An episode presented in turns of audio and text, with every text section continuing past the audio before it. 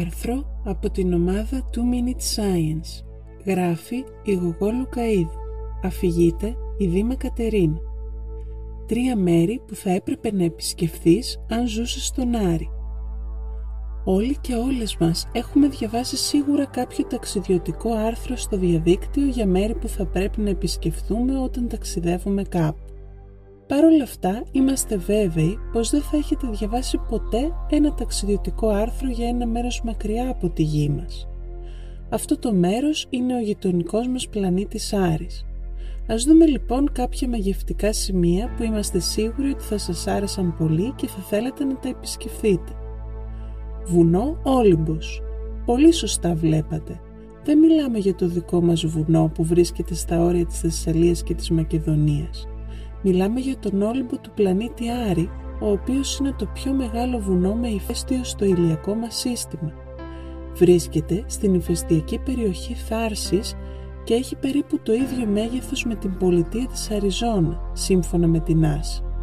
Το ύψος του, είκοσι πέντε χιλιόμετρα περίπου, το καθιστά σχεδόν τριπλάσιο σε ύψος από το ψηλότερο γήινο βουνό, το Έβερεστ, που έχει ύψος περίπου οκτώ κόμμα εννιά χιλιόμετρα και πάνω από οκταπλάσιο σε ύψος από τον δικό μας Όλυμπο που έχει ύψος μόλις δύο κόμμα εννιά χιλιόμετρα. Ο Όλυμπος του πλανήτη Άρη είναι ένα γιγαντιαίο ηφαίστειο το οποίο σχηματίστηκε αφού η λάβα σύρθηκε αργά στις πλαγιές του. Αυτό σημαίνει ότι το βουνό είναι πιθανότατα εύκολο για τους μελλοντικούς εξερευνητές να το ανεβούν, καθώς η μέση κλίση του είναι μόνο πέντε τοις εκατό.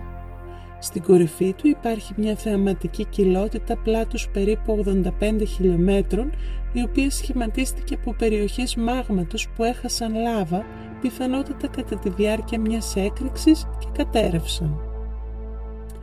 Μπλε αμοθήνες. Οι αμόλοφοι συσσωρεύονται συχνά στις βάσεις των κρατήρων.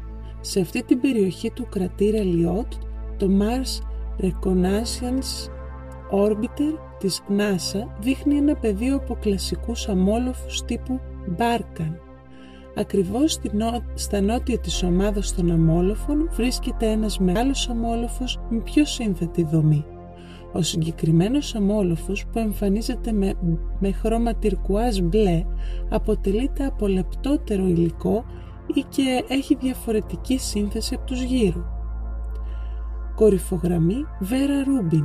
Οι ερευνητές χρησιμοποίησαν την Mastcam του Mars Rover Curiosity της NASA για να αποκτήσουν αυτή τη λεπτομερή εικόνα των στρωμάτων στην κορυφογραμμή Vera Rubin ακριβώς στους προποδείς της. Αυτή και άλλες πανοραμικές λήψεις δείχνουν λεπτομέρειες των ιζηματογενών πετρωμάτων που συνθέτουν την κορυφογραμμή Vera Rubin. Αυτό το ξεχωριστό τοπογραφικό χαρακτηριστικό χαρακτηρίζεται από την παρουσία αιματίτη ενός ορυκτού οξυδίου του σιδήρου. Οι εικόνες δείχνουν ότι τα πετρώματα χαρακτηρίζονται από ευδιάκριτη οριζόντια διαστρωμάτωση με μεμονωμένα στρώματα πετρωμάτων πάχους της τάξης των μερικών εκατοστών. Οι επιστήμονες της αποστολής χρησιμοποιούν αυτές τις εικόνες για να προσδιορίσουν το αρχαίο περιβάλλον στο οποίο αποτέθηκαν αυτά τα πετρώματα.